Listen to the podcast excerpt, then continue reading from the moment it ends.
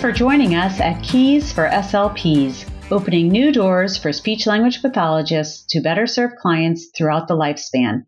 A weekly audio course and podcast from SpeechTherapyPD.com.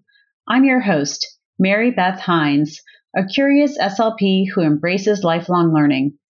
Keys for SLPs brings you experts in the field of speech language pathology, as well as collaborative professionals, patients, and caregivers to discuss therapy strategies, research, challenges, triumphs, and career opportunities. Engage with a range of practitioners from young innovators to pioneers in the field as we discuss a variety of topics to help the inspired clinician thrive. Each episode of Keys for SLPs has an accompanying audio course on speechtherapypd.com available for 0.1 ASHA CEUs. We are offering an audio course subscription special coupon code to listeners of this podcast. Type the word keys for $20 off. With hundreds of audio courses on demand and new courses released weekly, it's only $59 per year with the code word keys. Visit speechtherapypd.com and start earning ASHA CEUs today. Welcome to this episode of Keys for SLPs Keys to a Right Hemisphere Stroke Journey. I am Mary Beth Hines. Before we get started, we have a few items to mention. As a reminder, if you are joining us for the live course and your state license requires live CEUs, be sure to complete all course modules, including the one that says complete course, before the end of the day today on your speechtherapypd.com account. We encourage questions from our participants. You can put your questions in the chat box for our guests to answer at the end of the episode. And here are the financial and non financial disclosures. I am the host of Keys for SLPs and receive compensation from speechtherapypd.com. Simon Barton is the author of two books, Not So Green as Cabbage Looking and Bad Rhymes No Reason, and receives royalties from the sale of the books. He will receive an honorarium for his appearance from speechtherapypd.com. No relevant non financial relationships exist. Sarah Barton will receive an honorarium from speechtherapypd.com for her appearance. No relevant non financial relationships exist. And here are our learning objectives for today. One, describe challenges following a right hemisphere stroke and explain why right hemisphere stroke is considered a hidden diagnosis. Two, describe challenges to care partners of a person recovering from a right hemisphere stroke. Three, discuss right hemisphere post stroke survivor journey, ongoing challenges, and supports. And now we welcome our guests today, Simon and Sarah Barton. Simon was born in Teddington, Greater London in 1960. He studied and practiced design mechanical B manufacturing engineering. He is a chartered engineer and a member of the Institute of Mechanical Engineers. He married his high school sweetheart, Sarah Hannock, and they had three children. He accepted a job offer and they moved to Raleigh, North Carolina in 1994. Following a right hemisphere stroke in 2013, Simon found the mathematics associated with his previous job too difficult, and he sought early retirement disability in 2015. He has since reinvented himself as a published author of two books, Not So Green as Cabbage Looking in 2019 and Bad Rhymes No Reason in 2022. Sarah was born in Balham, Greater London in 1960. And following a period of being a stay at home mother to her children, she returned to the airline industry, which she served for over 40 years. Sarah and Simon, we are so happy and honored to have you on Keys for SLPs to discuss your journey of recovery from right hemisphere stroke. Well, hello. Hello. We're very happy to be here. Well, thank you for being here. We really, truly appreciate it. So, we first met in November of 2023 at ASHA and where I heard you speak and had the opportunity to talk to you a little bit afterwards. And I really just am so honored that you agreed to speak with us today. So, Simon, we talked before, I had a great conversation back about a month ago. And you said, you know, that we have the disclosures, but then you said you had some disclaimers and you wanted to say what those disclaimers were uh, before we got started. So, can you tell us about your disclaimers? Sure. Basically, when I do a presentation publicly or whatever, I like to come out with a few disclaimers. I like to get my apologies done in advance of anything because I'm prone to offending people very easily. If you're easily offended, you need to leave now, basically, is what I say. So that's the first disclaimer. An SLP told me when I was recuperating in a rehab hospital after my ICU stint. An SLP said, Simon, you've got to be very, very careful because it's likely that you've lost all your filters. So the first disclaimer, therefore, is that I now have a medical excuse to be rude. And so I tend to flaunt that terribly because I didn't have many filters to begin with, to be honest. All right. Well, thank you for sharing that. And can you tell us why you decided to join us today? Well, it's a bit of giving back. It's like while I was there at ASHA, you know, I was invited to speak at the ASHA conference, which was a fabulous opportunity for me to be able to talk to SLPs, particularly because the SLP community for me have been instrumental, at least, to helping me get through this journey with the least amount of damage cognitively. And whilst physically I still struggle quite badly, at least my mindset and my mental health, I feel very good and very happy to the extent that most of the presentations that I do, um, I actually recommend that everybody has a stroke, including all the SLPs that are innocently sitting there listening to it. And if I do my job right with my story of my journey, I would like to think I have them leaving the room thinking, I got to get me one of them strokes.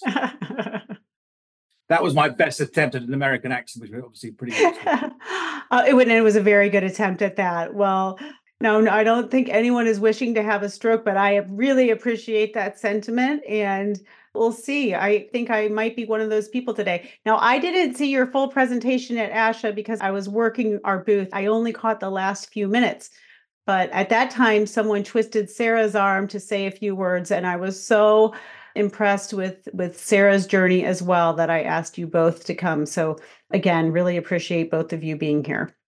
All right, so um, you also had something that I appreciated that was also a little humorous. Before we get started, can you tell us what you think about the term SLP? Well, yes. Again, when I talk to SLPs, I, I, open up by saying I've never understood the reason why, you know, I, in rehab hospital, I had a physical therapist and I had an occupational therapist, PT and OT, respectively. And then I had an SLP, a speech language pathologist. And I've never liked the word pathologist because pathologist to me makes me think of crime scenes and dead bodies and then I go into some diatribe about you know the difference, the the actual technical term, the difference between a therapist and a pathologist, and then I end up by saying whether you think of yourselves as therapists or pathologists, it's up to you. But from now on, I will just regard you as super lovely people. SLP. Well, I love that. And I, I would rather consider myself a super lovely person, I think, than an SLP. It's funny, Simon, because I have been one of those people that really has stuck to the term speech language pathologist. But when I heard it from your perspective, I really do think speech therapist is a more appropriate term. So thank you for sharing that. You know, I heard other people's opinion of whether it should be therapist or pathologist, but when I heard it from you, it really resonated with me. So anyway, I will think of myself as a super lovely person slash speech therapist. All right. So, we mentioned it a little bit in your bio, but can you tell us about your background and describe what your life was like before your right hemisphere stroke? I feel that we were on a roll. The family, when I say we, I'm talking about my lovely family. I have not only this beautiful lady, we've now been 40 years together as married couple. Congratulations. We celebrated our Ruby anniversary last June, which quite frankly is a major feat when I think what she's been through particularly the last 10 years. And, you know, my business was going like crazy. We were doing well. Our three kids are all grown up and moving on, doing their own things, which was nice. In fact, the week of my stroke, that weekend beforehand, my eldest son was getting married and the reception was at my house. And in fact, I'd been working on the, the yard area, you know, the big tent and nice sort of waterfall and all sorts of nice little things around for the, the guests to enjoy while they were there. The night before I had my stroke, and I think that probably didn't help matters because I was a bit physically drained. But anyway, so I missed the whole bloody thing because I was in hospital. Um, although an ambulance did take me in nicely, they broke all the rules to get me there. I actually attended the wedding horizontally. Wow. Wow. You were determined. So life was good. In a long answer to your question, but life, I would say, was really, really good. And then this thing happened. Okay. And then tell us a little bit about your business. Well, you know, we were a design engineering company serving the manufacturing industries of machine tools mainly. And it wasn't like it was, you know, lots of widgets, you know, small sales. They were usually big project sales, you know, one or two a year of anywhere between as little as a hundred thousand dollars to as much as a couple of million bucks. So um, quite big, heavy design and professional engineering people that I had to have. And they were doing very well actually when I was in hospital and going through my rehab journey. And then I made the fatal mistake a year later, and this is, I think, part of the right brain issue of thinking that I could get back to work and, and start all over again and, and then run the business like I was doing it before. And started making decisions that my key employees particularly said, you don't want to do that, Simon, particularly in the areas of investment, research, and development, things that cost money. And as a result of those stupid decisions I made, because I was always right, I was dogmatic in that respect. We filed for bankruptcy the year after, literally closed the company down. My failings my inability to listen to other people's opinions and advice and so forth. Which was really caused by the stroke. Yes, I'd like to say that. Mm-hmm, mm-hmm. Well, I am sorry that that happened, but uh, as we will talk later, you have found a lot of resilience in your recovery. So we really appreciate you sharing that. Okay, so tell us about your hospital course and the symptoms after your stroke. I'd like to pass that over to to the boss here to my right because I remember when I was actually doing my ASHA presentation, Sarah came up to me afterwards and said, You were a lot longer in hospital than you said you were. And I couldn't really necessarily remember. So um, she was the one that was coming out every day to see me. I was in ICU for uh, 10 days. For 10 10 days. days in ICU. And at which point, one of the doctors told me that he would probably only be a cabbage when he came out. One of the doctors told you that in ICU? Yeah. yeah. So I was I was very distraught and trying to prepare because we had this wedding coming up and we were only 52. It was like this shouldn't happen to us. You know, we're too young for this. I stayed in ICU and I and then he was transferred to a, a rehab unit in Raleigh, which fortunately for us is one of the best ones in the area. And so he went there and he was there for three, just over three months with therapy every day and he was not very good at it. He was depressed. He wouldn't talk. He didn't want to eat. He looked 30 years older than he looks now. And he went from being 52 to like 82 just overnight, virtually. And I mean, he was in a wheelchair, he couldn't walk, couldn't do anything, basically. And he became very, very depressed. So he finally came out of hospital after the, the rehab after about three months and uh, we, during which time we had had to try. We had a two regular two story typical house, and we had to try and we didn't have a shower or anything downstairs, and so we had to try and do the best we could with reorganizing the house, which we never did get the shower downstairs, but we did have another toilet put in, and he had to be wheelchair to the toilet. And then at night to go to bed and have a shower. Luckily, my daughter was living with me at the time, because she was staying with me and my son was around at the time, which he's not now. So they used to help us, help me get him up the stairs every night. So every night, the three of us were getting him up the stairs, getting him into the shower, and you know, just getting. And I had to get up in the night every night to take him to the bathroom. And the meantime, I was still trying to go to work. So it was very stressful for all of us, all of us. We didn't know anything about strokes much. You didn't know? Did you know anyone who had a stroke before this? Not then, no. No, we only knew of people. In other words, Winston Churchill, for example, is our most famous statesman from the UK. We know that he died of a stroke, you know. Mostly happened to older people. Exactly. Usually people in, But he was 90 something when he had his last stroke, killed him. But now we know lots of young people that have had strokes because we're active in the stroke community. So we do mm. know it happens to lots of young people not having known anyone besides Winston, that it must have just been a shock. Mm. It was a huge shock mm. to all of us. Yeah. You are walking now and you use a scooter for long distances. Is that correct? No, I walk as far as I need to walk. We went flying in. We went to France for my sister's 60th birthday party in skiing holiday uh, in the Alps, and I was happy walking right across the airports to the, get on the planes and so forth. So it's not the end of the world. I'm, I do not walk well. You would say, look at that cripple walking over there, but you know, it's not like I walk like Sarah walks or you walk. I get from A to B ugly, but I do it. So I'm, I'm happy with that. And I walk every morning too, part of my exercise routine that I do every day. That's wonderful. When did you start to be able to walk on your own without the wheelchair? That took about, I would say, another mm-hmm. three months with the help of an absolutely amazing physical therapist who mainly deals with people with brain injuries. So she was very, very used to dealing with what Simon's condition. And in fact, she everyone recommended that we go to her after the hospital. And she was amazing. And she got him up and he didn't want to do it, but because he was still very depressed at this point, he couldn't move his face to the right. He would always look left. And he was miserable most of the time, but she forced him to get up and walk. And he did. And the first days, we were all in tears when he actually started to walk, every one of us. My daughter was there. And so we were just, you know, crying with joy that he could actually now walk just a little bit. And gradually he got better and better. Oh, well, thank goodness. Thank goodness you had her. And also you had the determination uh, to get to where you are now. Yeah, the therapists were really, really wonderful, all of yes. them. In rehab hospital, they, they at least taught me to be able to stand or at least use my strength to be able to get up from a sitting position.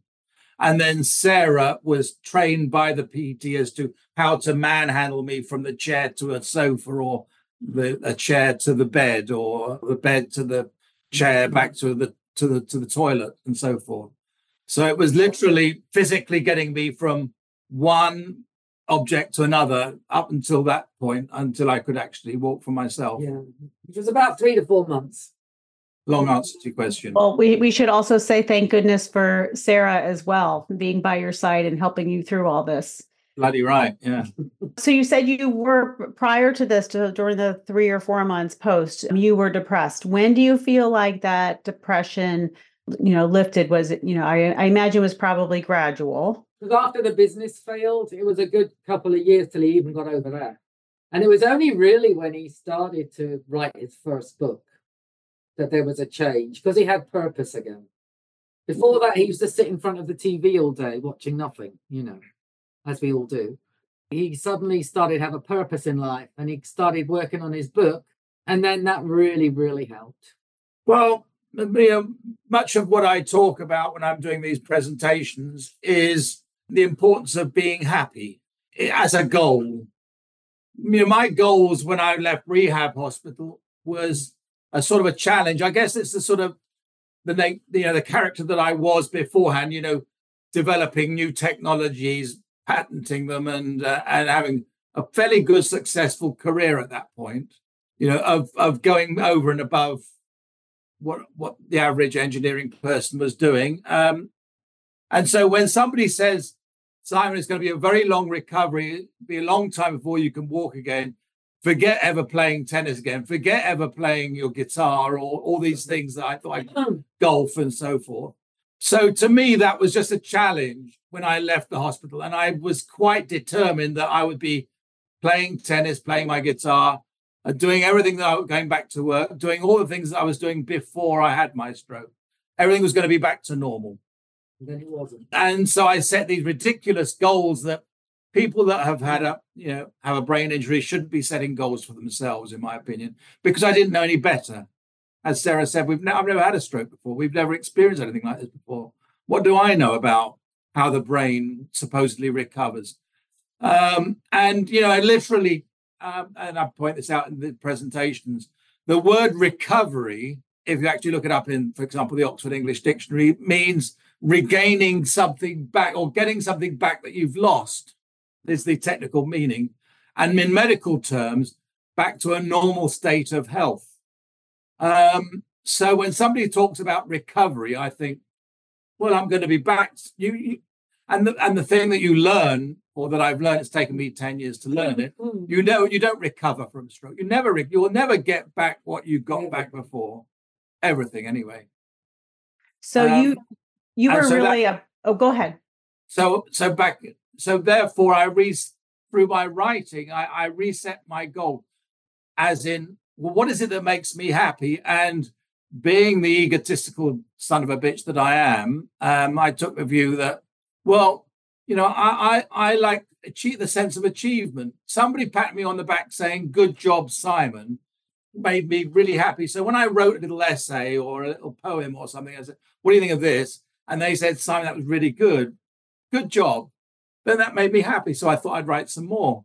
And then when I somebody says, like this lady Jamila Minga, the Duke professor that I became close with, uh, and she said, "Simon, I'd like you to come and speak to my class." And I spoke to a class of uh, uh, you know junior young wannabe SLPs, and they all gave me a round of applause at the end. And Jamila afterwards then turns around and said, "Simon, that was really good, well done." You know, little tear welled in my eye. I thought, "Yeah, I did well," and it made me happy. And then that just made me want to write more, talk more, and do other things more.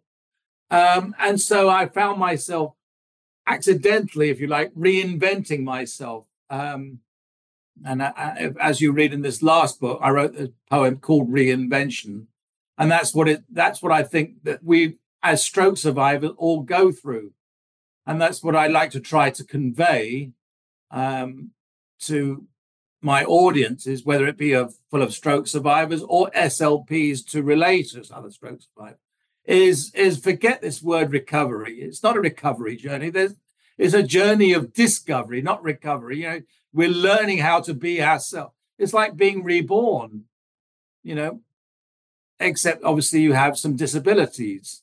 You know, we have to learn how to walk again. We have to learn how to talk again in, in the case of people with aphasia and so forth. Um, uh, we have to learn how to be ourselves again. And maybe the path that we had when we were fit and young and so isn't available to us, then you have to reinvent a new path. And um, and basically that's what I've done for me, which has made me as happy as I am now. And I'm very content with where I am now, which is why I say everybody should have a stroke. You'll feel a lot better for it. Well, your your journey of uh, discovery and reinvention reinvention is so inspirational. How many years after your stroke did you get to that? Do you feel like you got to that point? It was gradual it was a long time. Fortunately, one of my first SLPs said, Simon, you need to keep a journal, start writing in a journal. Um, and she also said, if any time you want to talk about something that you're struggling with for our next session, write a little essay. Let's read, let me read it, and we'll talk about it when you get back. Any excuse to write things down, do it. Well, again, as I as, as was said at the beginning, you know, I struggle with my filters, so I offended a lot of people, therapists particularly, physical therapists, occupational therapists. In fact, the whole last book started because of a, a lousy comment I made to my occupational therapist when I called her a cow, um, because she made me do an exercise that was I was struggling with, and when she told me to do another ten reps, I just said, "Oh, you cow." And, And and how is one of those words that there are some little nuances between um, American English and Great Right. Britain Well, English. exactly, So yeah. Tell, that's- tell us about the difference between your cow and my cow. Well, a cow to an English man is a term of endearment. I mean, my, she's my favorite cow right here. so if I if I call you a cow, it, it actually means that I quite like you, really, uh, Mary Beth. Okay. Of course, I tried that on with the occupational woman. She said, "What did you call me?" I said, "A cow," and, and then immediately thinking as fast as I could, I said, "But it means that I like you honestly." And then all the other therapists in the room that heard this conversation got on her side and said, "That we're not over here. We don't say that sort of thing to each other over here. No, no, no, no, no."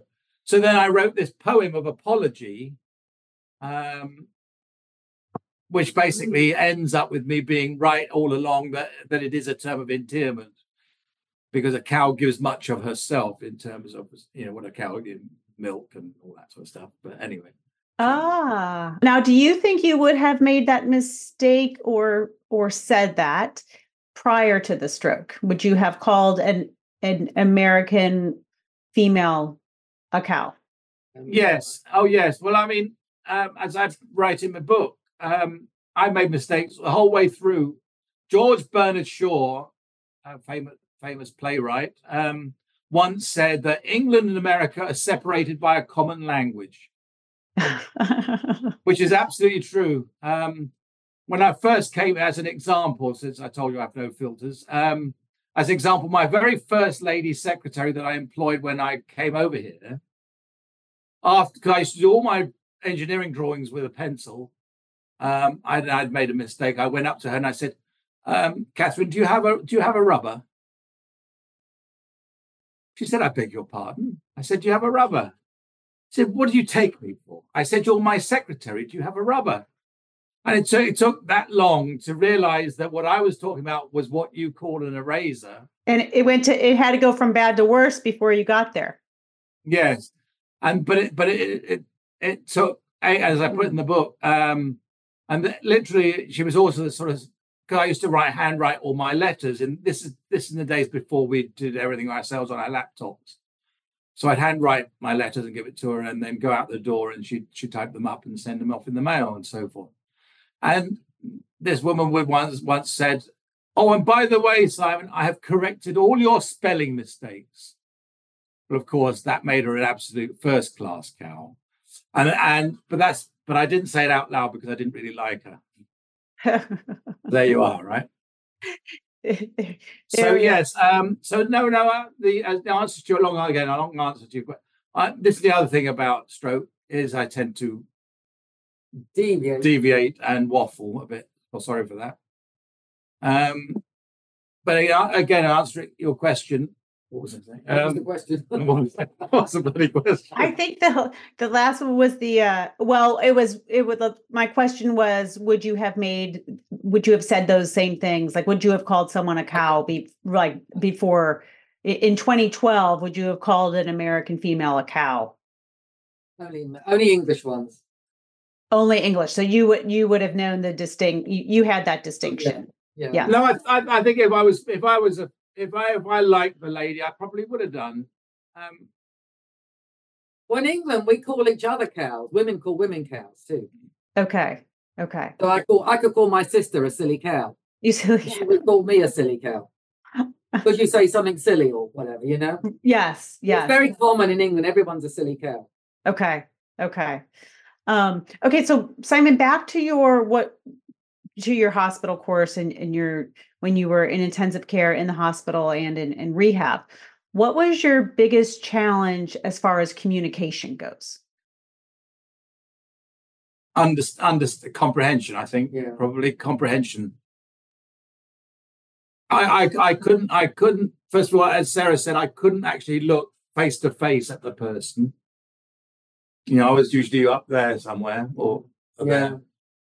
Um, and people would be directing things, you know, saying this is what you need to do, or you, and it would go in there and out. Yeah, I I just couldn't couldn't absorb what was Yeah. being You said. didn't know what was going on. You just didn't understand anything, did you? I was quite oblivious. just sit like that all the time. And it was just sad. And just sit and stare. And when um when did you start to feel like your comprehension was starting to improve? when I started writing, um, because it, I think only, I think that's the beauty of writing um, is that for it, you know, our, our our brain just doesn't work as fast after damage like I, I had and others have had. Um, so you asking me a question, certainly in the early days, I couldn't process it and respond to it as well when I look back in the failure of my business time, uh, when I tried to get back to work, I can look back now and think of all the things that my top execs were saying. Simon, we you need to do this, you need to do that, or don't do this, or don't do that. They said it, but I, I just couldn't comprehend it. Sarah um, has said many things I, I know in the past that it, that it wasn't until a day or 24 hours later that I realized she was right. Yeah, I just couldn't. I, I, think comprehension was the biggest Yeah. But when I when I sit down and type one letter at a time with my one good hand, and I sit back and look, I look at it and then reread the sentence and then make the corrections and so forth, as you do when you're writing. um, then it's then it's absorbing in. Mm-hmm. So the interaction say, with gradually starting with writing, gradually from then on, the comprehension got better. Mm. And the other thing I struggle with is group group talk. Um, so conferences and meetings. I, I I couldn't get it out. You know, I, somebody would say something and, and I would have something in my head and I would want to get it out. I couldn't find the right time to be able to say it. And by the time that I did, we'd moved on to another subject. That was really hard too. Do you, looking back, do you wish you had waited to go back to work? No, no doubt about it. That they, they were doing a pretty, you know, the execs that were left in charge of the business when I was in hospital were doing a good job the business was liquid. It was struggling a little bit. It needed a little bit of help, but um, I think they would have done they, they, they would have done okay without me, much better than than with me there for sure. And if and eh, then if you had come, what what if you could do things over again? Um, would you have waited like a another year or Yeah, these another six months? What what would you think? I don't know. I don't know when there would have been a good time, to be honest. Um, um, and and uh, I suppose also the extent because you know when I went said I was going back, I decided I was going to go back every day. Um, now, appearing uh, going every day is quite different to maybe appear showing your face maybe once a week for a couple of hours just to check on things and and contribute if you feel you could.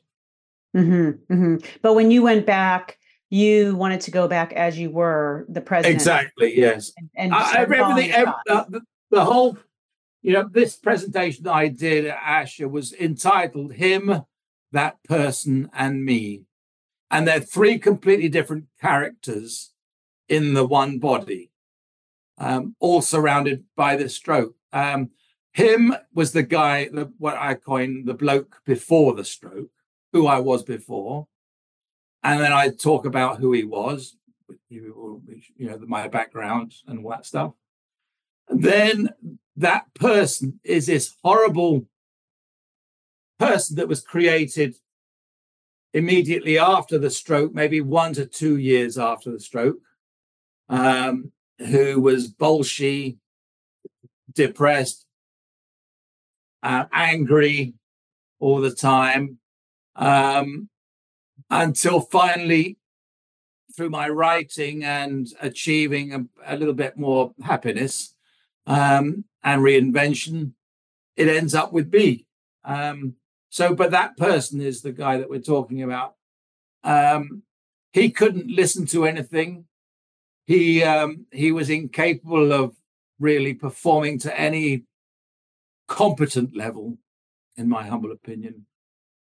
Um, and as I say, it's a, such a slow, gradual process. I couldn't say that, oh, there it was, right there and then. At that moment, it went from that person to me. It wasn't a, wasn't a, wasn't a eureka moment. It was just a so slowly grad Right. through through through the writing, really. And you know, as you know, I don't know if you've written a book or whatever. You know, it's quite a long process, and so um, the whole writing bit was an evolution, if you like creation. That's wonderful. Good good advice to others who may be listening. So um, I think we talked before. This podcast is designed for speech language pathologists.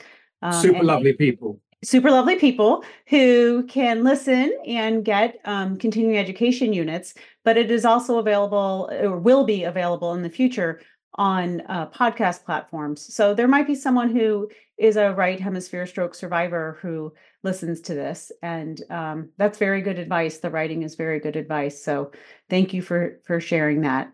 And and well, thank you. And and Sarah, do you agree with that evolution of um, him, that person, and me? Yes, three distinct people. And now that he's the new one, he's much better. She actually loves me now. She didn't before. Something tells me she loved you all along, but sometimes some days it's easier to love our loved ones than others, right? Exactly. Exactly. There was a couple of years there where I could have cheerfully strangled him, but he came back. And and Simon, you said you have three children. Um, we didn't really talk about it ahead of time, but um, how would you say that they have evolved as you have evolved from him. I'm ter- I'm terribly proud of them. I we, we and my eldest, the one that got married the, the week of my stroke, um, they they had their fourth my fourth grandchild last last the end of last October of last year. So that that just brings me joy. Well, congratulations. I'm very proud of them all. Um, they're they're each very very different from each other as well. My daughter um, runs a a restaurant and is doing very well, and she's a sommelier. And you know, I, I learn from her about wines every every time she comes around, and basically how little I know about wines. Um, my middle son is is the rover. He's he's the guy that I always wanted to be you know, only recently he was in South Africa filming something for Netflix. Um, yes, and and and and now he's back in Kentucky in a bourbon bar, having a good time doing that. Um, he's a world traveler. He yeah. likes to travel the world. Mm. Well, how exciting! So your children are dual citizens. Yes, um, well, uh, Hannah, my daughter is. Yeah, Hannah, the only one that is. The two boys still haven't got their citizenship yet, only because they're lazy. they didn't want to fill out the forms. Well, it it is an, an extensive process. I I know that because. I have a sister. It's easier just maybe maybe they just fly into Mexico and walk across the border. That's probably the way to do it. um, but how is your? It sounds like they are all thriving, and and that I can only imagine they were in their early twenties when this happened to their father and their family, and really changed the dynamics of your family. It did. It did change the dynamics of the family because Simon was always the one in charge, telling everyone what to do and what we were going to do, and he was always having a holding a party about something. You know, let's have a party you know, all like that. And then that just disappeared. Mm. So he wasn't in charge anymore, I was. And it wasn't no. so much fun. Not for me, anyway.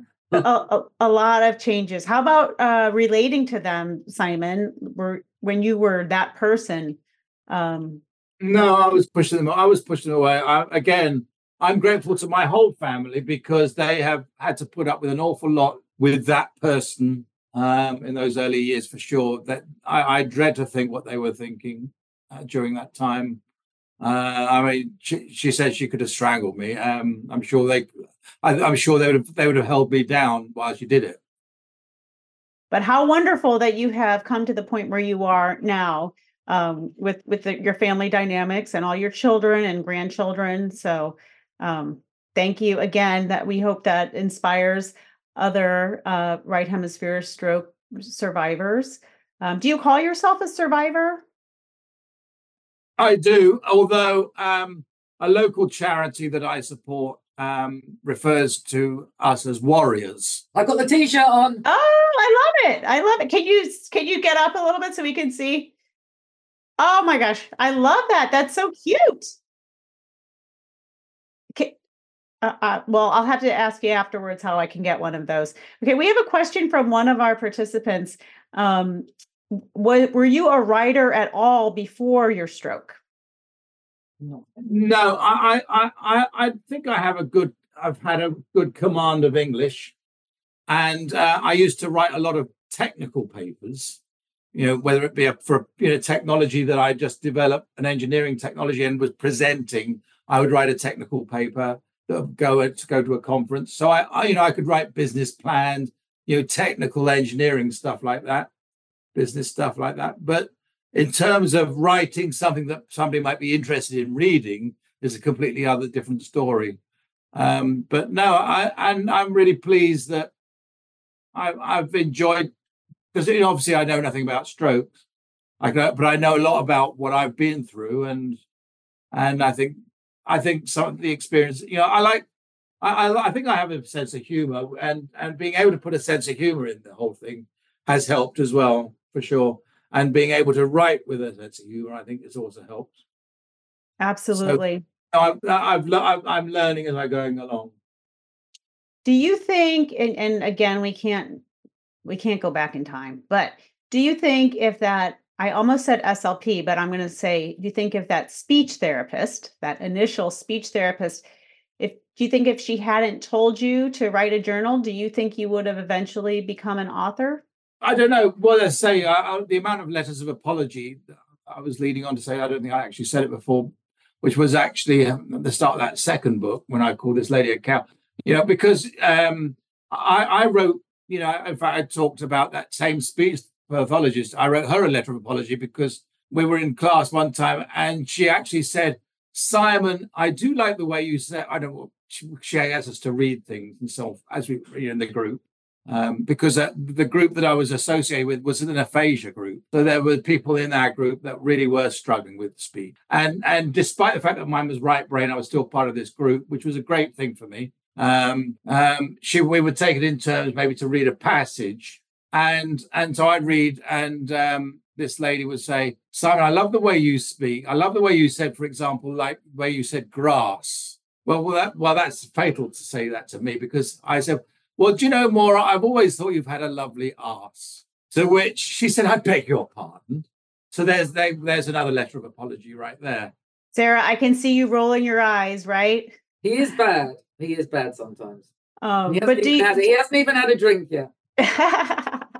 but do you think, like, what, like, if do you think you would have ended up being an author if the SLP had not said, you know, keep a journal? Do you think he I would think, have? I think he would have done because I think he would have got there himself eventually. Eventually, because okay. he couldn't. He has to do something, you know, because he can't sit and do nothing. He did that for two years, and that was awful. So he had to do something. So I think eventually, what it's, I mean, he can't play golf anymore. He can't play tennis anymore. All those kind of things were out the window. So what is he going to do? He's not at work. So he had to do something. So I think writing would he would have eventually got there, but I think that just spurred it along a little bit mm-hmm. with mm-hmm. with with the SLP saying that because it started him off earlier. I think. Mm-hmm. But I don't know. I don't know what he would have done otherwise. So you're. Um, it seems through that through this journey, uh, your advice might be to someone else who has a right uh, hemisphere stroke find find something that you can do and do it. Yes find something you can do. Yes you can do It. yeah. Well i think we need to find something what, what is it that makes us happy you know um as because again i, I put this in the book um i recommend everybody gets these books uh, but anyway particularly the last one um it took me ages to work out that what everybody was saying i used to hate the fact that you know other people could could move physically quicker than I could. Um, and I would constantly be told, whether it be from SLPs or OTs or PT, well, you've got to understand, Simon, everybody's stroke is different. I really hated that answer. I couldn't, I could not accept it. It took me the whole of the first book to recognize that what they were saying all the time was right.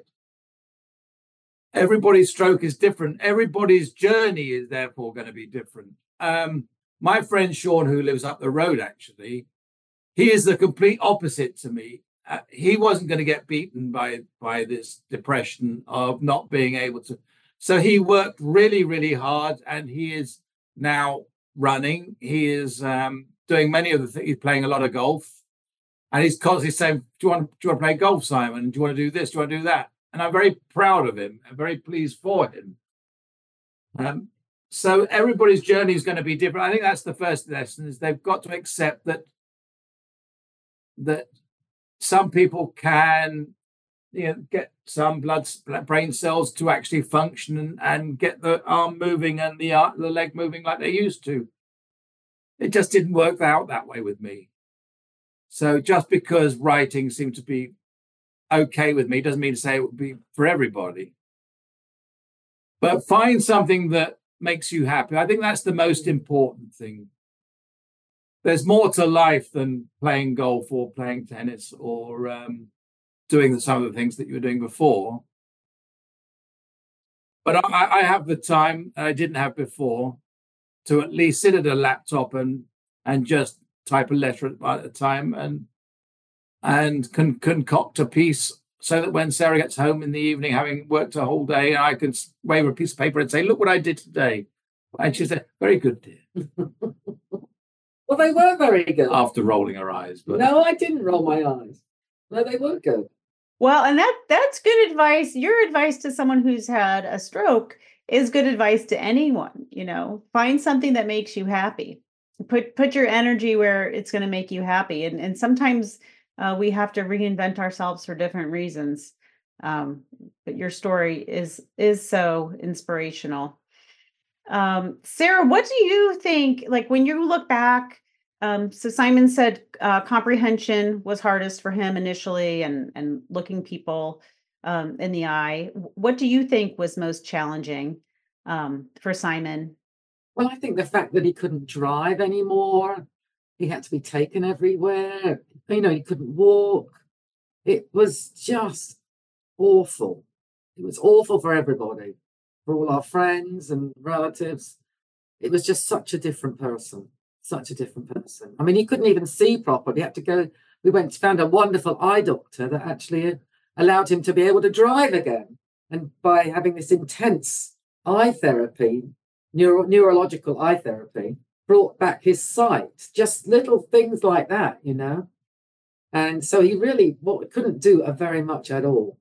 So the whole thing has just been a long, a long time, hasn't it? So now, now he can take care of mm. himself, and he takes care of the dog too. Well, when did you start driving again? That was um, what was that about? A couple of years. Uh, two to three years. Yeah, two to three years. He, he went. They did a special um, they did a special class for him and he, they took a test and they said he's fine. His car is adapted. So, you know, for one hand, one hand use. And he drives everywhere. I mean, he's driven up to Kentucky and back on his own.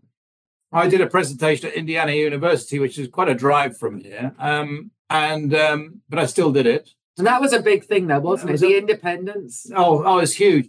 And the thing is, again, I didn't know anything about it. And to, it's funny because, and I want to just say that the same guy, Sean, that I mentioned earlier, went to the same rehab hospital as me. And I was down in, in rehab going through some exercise with the PT when this guy comes in who I'd never met before, this young man, Sean. And I could not understand this. This PT said, Hello, Sean, how are you doing? He, he'd had him a couple of years, a couple of months before me. Uh, he said, How are you doing? He said, Why are you looking so happy? And Sean, with a big smile on his face, I can drive. And I'm there, sort of lying down on this mat, thinking, What, what the heck, what's the big deal? You know, didn't understand why he was so happy about being able to drive. Didn't even occur to me of what that meant. No. And, I, and I would go and I would go through exactly the same thing as he did, but I didn't know it at the time, of course. Yeah, that was, um, that was independence yeah. is a massive, massive, massive, thing so important for us to hear you say that because anything we as SLPs or speech therapists can do to help people regain their independence is so important. Yeah, he can do most things. I mean, he can cook. He, you can say, what can't you do? You can you put you. I mean, he puts his clothes on. He goes in the shower, and he's you know everything like that he does on his own. Well, he's not very good at cleaning though. I don't think does that have anything to do with the stroke, Sarah? No, because he couldn't do it before either. The highlight of my day, you get this right, and this is absolutely true, and I know that Sarah knows this deep down, but the highlight of my day is that I'm up very, very early doing my exercises, my walk. And Sarah, while she works, she doesn't actually leave the house until about eight, eight o'clock. Um, and I, I, love the fact that I can actually do a little bit of washing up in the morning and what wipe the tops down of the kitchen and then take her in a cup of tea into her bed bedroom, in, into the bedroom, and just say, There you are, darling, cup of tea for you. Good morning which is lovely. Which, which for me is fabulous as well. I mean, not not not because I, I think she likes it, or it's the fact that I feel that I'm contributing something to our um, house. Just, just a little bit of a white cleanup of the kitchen and uh, and a cup of tea in the morning says I've done my bit, or a little bit, a little bit. Yes, it's so important to feel like we are contributing, and and you're you're part of the team when you those those are little signs that you and Sarah are part of a team. You're she helps you, you're helping her. Versus many years where she was um, shouldering most of the responsibility. That's the truth. He's just finished the taxes. Another thing that I can't do. Before the end of January is a record for me. yeah, that, that is impressive. I can't say the same thing in my house. That not it, it hasn't happened yet. so, Sarah, what as the care partner and, and wife and mother of your three children, um, what was the most challenging? You've mentioned a lot of things that were challenging, but looking back, initially, what was the most challenging thing for you? I think one, one, well, apart from him, for me, what was hard was that we had to leave our house because we, we had a bankruptcy, we had to move and sell our house, which had been our family home for 25 years, and find something smaller, which I actually have to say that our little house now is very nice. It's small, isn't it? A single story, but I found that quite difficult having to give up that. And the other thing was worrying about money all the time because he'd always done that. I had just gone to work and raised the kids and taken them to all their, you know, sports and all whatever they do. I hadn't really worried about money like that, you know. And now I had to because I had to pay all the bills and you know, I was in charge now. And I had never been in charge before, you know. That was hard too. Just just the financial stuff, which if you've never done it before, you know, it was hard. But um now it's okay, you know. We have a system. We have a system. We have a good system. But that was challenging. I'm sorry for that, but thank you for sharing that. Um, and I'm sure there are care partners out here out, out there who will hear that and um, they might be you know in an earlier phase of this recovery and and to hear how well you both are doing now is very inspirational. So thank you. All right. Oh we have another question. Okay so let me read it here Sarah, in retrospect, what would you like to have been different in his medical services? I think we got wonderful care. I really, I really, I mean, the therapists were all amazing. Even the doctor that called him a cabbage became a friend. he was just, he was astounded, wasn't he? That was Luke's football guy. Mm. He was astounded, yeah. And he was thrilled. He was thrilled. All the doctors have been amazing. You know, we, I really can't say, can you? No. Because all your doctors now are amazing too, aren't they? You're great doctors now. Well, that is certainly a testament to um, our doctors here. Um, and you're you're in the Raleigh area, so um, yeah, you you do have a two good medical centers at least that I know of there. Oh, we've got a lot, yeah. Plus the fact I had good insurance is also important. That does makes a huge difference. Okay, well, as a reminder to our listeners, um, if you would like to put your questions in the chat, uh, we can answer those questions now. Um, let's talk about uh, future plans. So, Simon, what are what are your future plans here? Well, I'm, well, I'm on book number three, uh, which I which, which is going to be a, a, it's a it's a completely different. You know, before they were just plain memoirs. This one's a novel. Oh yes, yes, yes, yes. Can you can you reveal a little bit of the plot, or do we have to wait? Because you you mentioned this to me, and I just love the plot. Well, the plot is it's going to be a group because you know I've done a lot of stroke support groups, and and for example, um, one of the groups that I've been active with only met every two weeks on a Thursday, and we seem to get on so well that what happens with the Thursday that we're not doing anything, so we decided to start up a Grumpy Cripples Club uh, which basically meets at the pub. And we can have a few beers and have a good old laugh and then do, about how terrible we are. So, so the idea started really about that, about the Grumpy Cripples Club. So it's, uh, there, there, are all these different personalities in this group. Some with aphasia, some are left brain, some are right brain. But the, at the end of the day, there's going to be a love story with a right brain stroke guy falling in love with a left brain lady and the match make the matchmaker was an SLP, of course. Lovely. I love that. Uh, just out of curiosity, you're in Raleigh or you're you're in Wake Forest. Where does your uh the the, the grump where does the grumpy group meet? Somewhere between Cary and uh, well, it used to be at a pub that was sort of reasonably local between all of us. We uh, in fact the last one because since I moved to Wake Forest and Another guy moved even further north, away from the Cary town that he was living in. Uh, we found another place in Chapel Hill last time. So we just sort of pick a spot that's equal between us. Was the last was the last meet. Okay. And are you taking new members? Because I have someone in mind who might love that grumpy club. Are you taking new members to that group?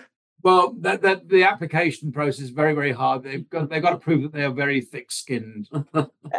okay. Well, we can talk about that later. Okay, here we have another question or comment um, from one of our participants. My husband also had a right hemisphere stroke, and I am an SLP.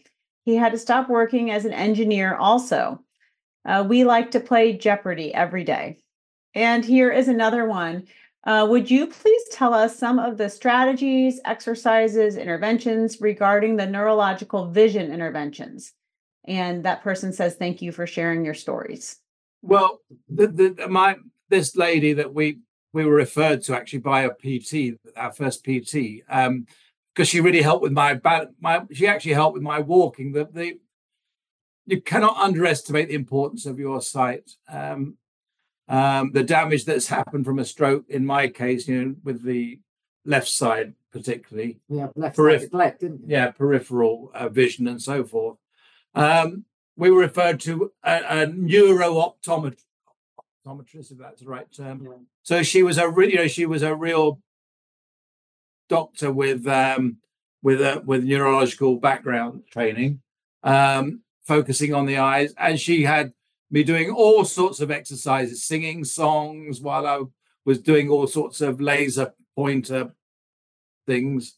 All those wheels on the thing. Oh yeah, uh, uh, all sorts of so many things. It was a full hour. She even every de- she even developed a pair of glasses I had to wear every so often, which had lights that would flash off at various times and these glasses. She was absolutely amazing. That does sound amazing. And compared to your vision and your perception before the stroke, how is it now? I would I would say it's one of the few things that is back to. You know? I, I, you know, there am I saying you never get all everything back. Well, that's probably one thing that I would say. I, I was already wearing glasses for reading um, beforehand, so um, it was becoming. Um, and and I noticed when I was hitting the golf ball into the trees, I couldn't find it as often as I'd like to think I could.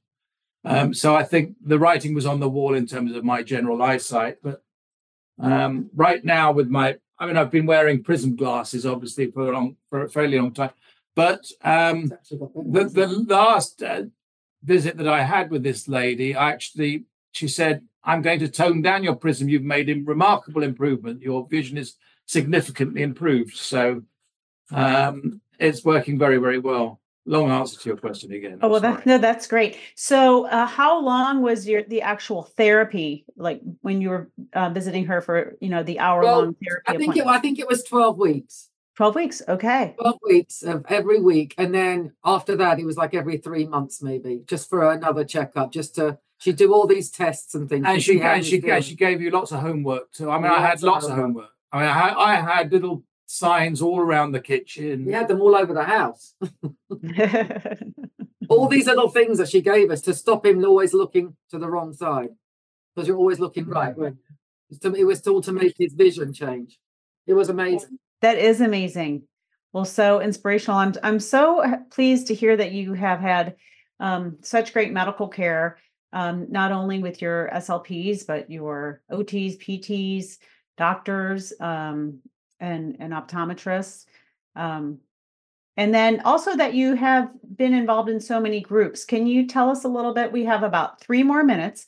Can you tell us a little bit about why you choose to go to groups? Well that might that that you know that, i would say that probably other stroke survivors are my biggest inspiration. Uh, and I talk again in the book, um, which you need to get, by the way. um, um, particularly again, I, have been part of a, the Triangle Aphasia project, which is a charity here that has at least 20 groups in that organization, which are made up predominantly of left brain injuries. Um, so people with aphasia, particularly. And I find that those people give me even more inspiration because I think at least I've had my communication, you know. And this is the, this is the argument, one of the points that uh, did you know that the lady that this professor lady that I've been associated with, that Ju, Jamila Minga, um, has done this documentary that's coming out on, onto onto PBS at some point, um, which is um, about right hemisphere disorder and and how it's a hidden diagnosis. Because she says quite clearly that it, particularly in the um, in the movie um, that with a left brain injury, it's so overt, it's so clear that this person's got a communication disorder that right brain um, tends to go unnoticed, it tends to be hidden, hence the term hidden diagnosis. Uh, and yet, as this documentary shows, relationships, unless you're particularly stupid or um, um, and and you know your your ability to communicate with people is just more than just being able to speak. It's being able to interpret what things are said, as well as how to say what you're trying to say, when to say what you're trying to say.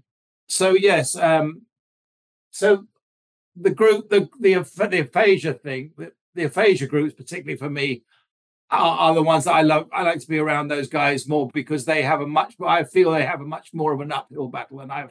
And when I see them struggling away and but but getting it out and seeing the progress that they've made, I think, wow, that's fantastic. Well, it very. Me, yeah, that is very makes inspirational. Makes me very happy.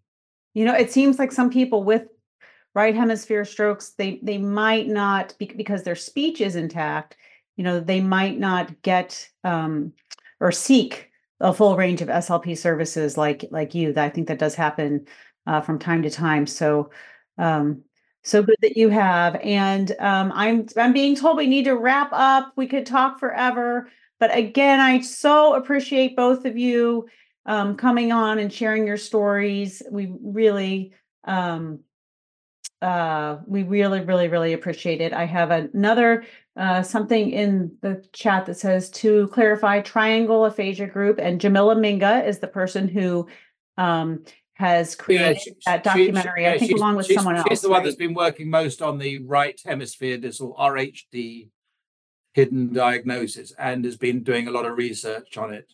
All right. So for anyone else who wants to learn more, um, she would be a yeah. great resource. At, yeah, Jamila Minga at Duke University and um, Triangle. Triangle Aphasia Project, TAP. TAP. Okay, great. Wonderful. All right. Well, again, thank you so much. And as a reminder, if you are joining us for the live course and your state license requires live CEUs, be sure to complete all course modules, including the one that says complete course before the end of the day today on your speechtherapypd.com account. So wonderful. We really appreciate it and um, have a wonderful rest of your day today. Thank you so much. Bye-bye. You too. Thanks for joining us here at Keys for SLPs, providing keys to open new doors to better serve our clients throughout the lifespan. Remember to go to speechtherapypd.com to learn more about earning ASHA CEUs for this episode and more. Thanks for your positive reviews and support. I would love for you to write a quick review and subscribe. Keep up the good work.